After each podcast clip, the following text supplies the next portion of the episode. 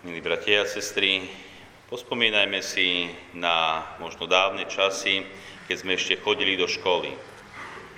Tak niektorí, čo si tu mladší, nebolo to tak dávno, ale keď sme chodili do školy, tak boli veci alebo situácie, ktorých sme sa báli. A väčšinou to boli, aspoň z mojej strany, boli to situácie, keď prišla nejaká písomka alebo skúška. Keď sa malo preveriť to, ako som sa učil, či som veci zanedbával, alebo či som bol poctivý. Čiže skúšanie v škole, prirodzené a mohli by sme sa naozaj opýtať aj dnešných detí, či majú ďalej strach, alebo či sa naozaj neboja. Peťko, bojí sa písomky v škole? Peťko sa už nebojí. Iné časy sú. Tak či tak začína toto myšlienkou skúšky v škole preto, lebo aj doslova v dnešnom evanílium bolo povedané, bolo napísané, že Pán Ježiš povedal tie slova, ktoré povedal preto, že ich skúšal. Skúšal svojich učeníkov. Skúšal ich, čo sa naučili v jeho prítomnosti. Dobre vieme, že učeníci chodili s Ježišom Kristom tri roky. Boli s, ňo, boli s ním dňom i nocou. Boli s ním aj vo chvíľach, keď ostatní ľudia neboli, doslova keď bol sám s 12 učeníkmi, sám im vykladal rôzne podobenstva, vysvetľoval im doslova tri roky pán Ježiš učil učeníkov. Učil ich slovom, ale učil ich veľakrát aj príkladom a doslova aj zázrakmi. A tak tak pán Ježiš učil svojich učeníkov, tak je pochopiteľné, že prišla situácia, kedy si chcel vyskúšať, odskúšať, ako budú reagovať. A vidíme, že vznikla taká zaujímavá situácia, kedy prichádza množstvo ľudí za Ježišom Kristom a sám pán Ježiš vidí, že sú už unavení a nemajú čo jesť.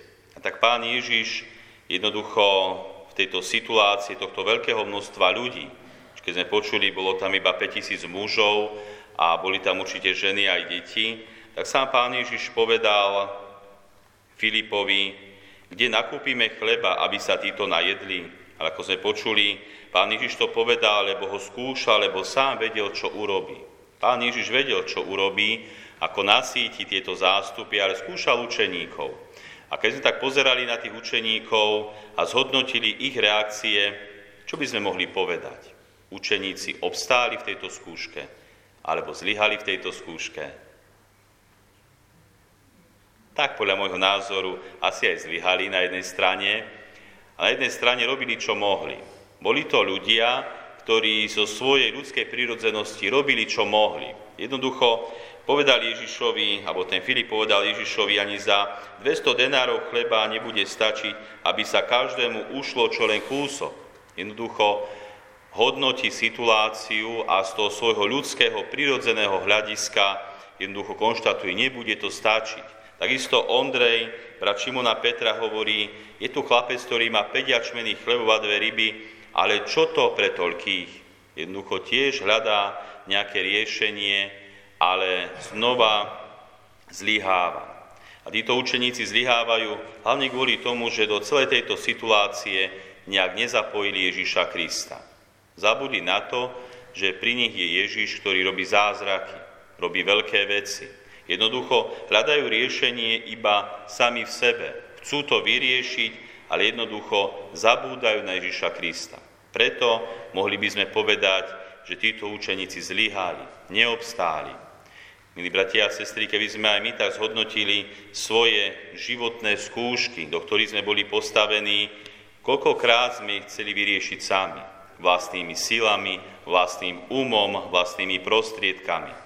No nezabúdajme na to, že je pri nás Ježiš Kristus, ktorý tiež má čo do tých našich skúšok povedať a veľakrát môže aj svojim zásahom, svojou milosťou, svojou dobrotou jednoducho pomôcť, zmeniť situáciu a niekedy aj zázračným spôsobom vyriešiť.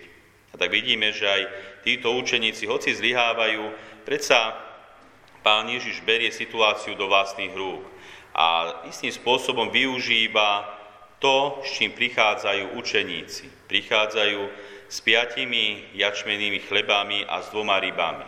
Využíva ich slabosť, využíva, mal by sa povedať, ich ochotu, ktorú majú, ale nedostačujúca. Aj na základe tohto Pán Ježiš, ako vidíme, rozmnoží tieto chleby a nasíti tieto veľké zástupy. Robí veľký zázrak. A určite aj poučí svojich učeníkov. Poučí, že keď nastáva situácia, v ktorej oni nemajú riešenie, je pri nich Pán Ježiš. Pán Ježiš, ktorý má na každú situáciu riešenie, obzvlášť na tú, ktorú nám posiela do života ako skúšku, aby sme obstáli aj ako ľudia, aby sme obstáli aj ako kresťania. Možno aj ako rodičia, starí rodičia, priatelia, susedia. Jednoducho prichádzajú do nášho života skúšky, aby sme obstáli.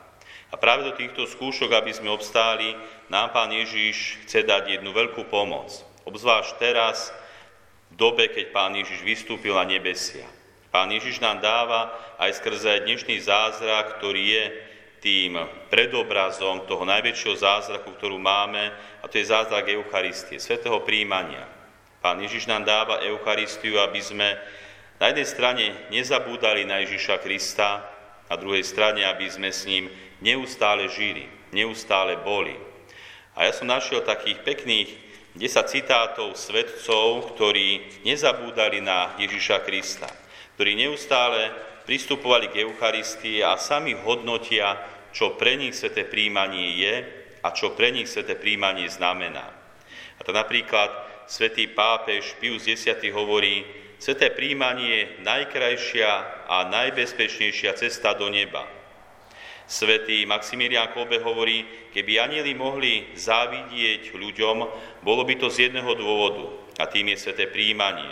Svetý Peter Julian Eidmart hovorí, jeden deň s Eucharistiou nám prinesie viac pre oslavu Boha ako celý život bez nej. A sveta Terézia z Lizie hovorí, ako milujem sviatky, obzvlášť milujem procesie na počas Najsvetejšej sviatosti. Akú radosť prežívam, keď môžem hádzať kvietky k Božím nohám.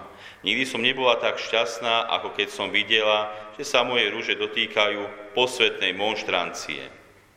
Svetá matka Terézia z Kalkaty hovorí, keď sa pozriem na Svetý kríž, pochopím, ako nás vtedy veľmi miloval Ježiš. Keď sa pozriem na Svetú hostiu, pochopím, ako veľmi nás miluje Ježiš.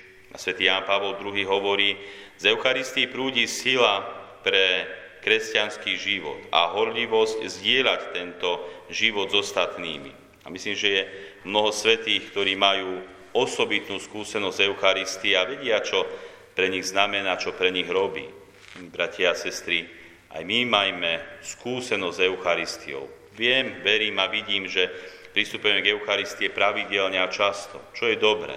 Pristupujme aj s veľkou láskou a horlivosťou, lebo aj tento náš život je veľakrát plný skúšok. Boh nás nechá vyskúšať, ako hovorí kniha múdrosti, Boh nás skúša aby zistil, či sme ho hodní. Či sme hodní Boha, či sme hodní väčšného života.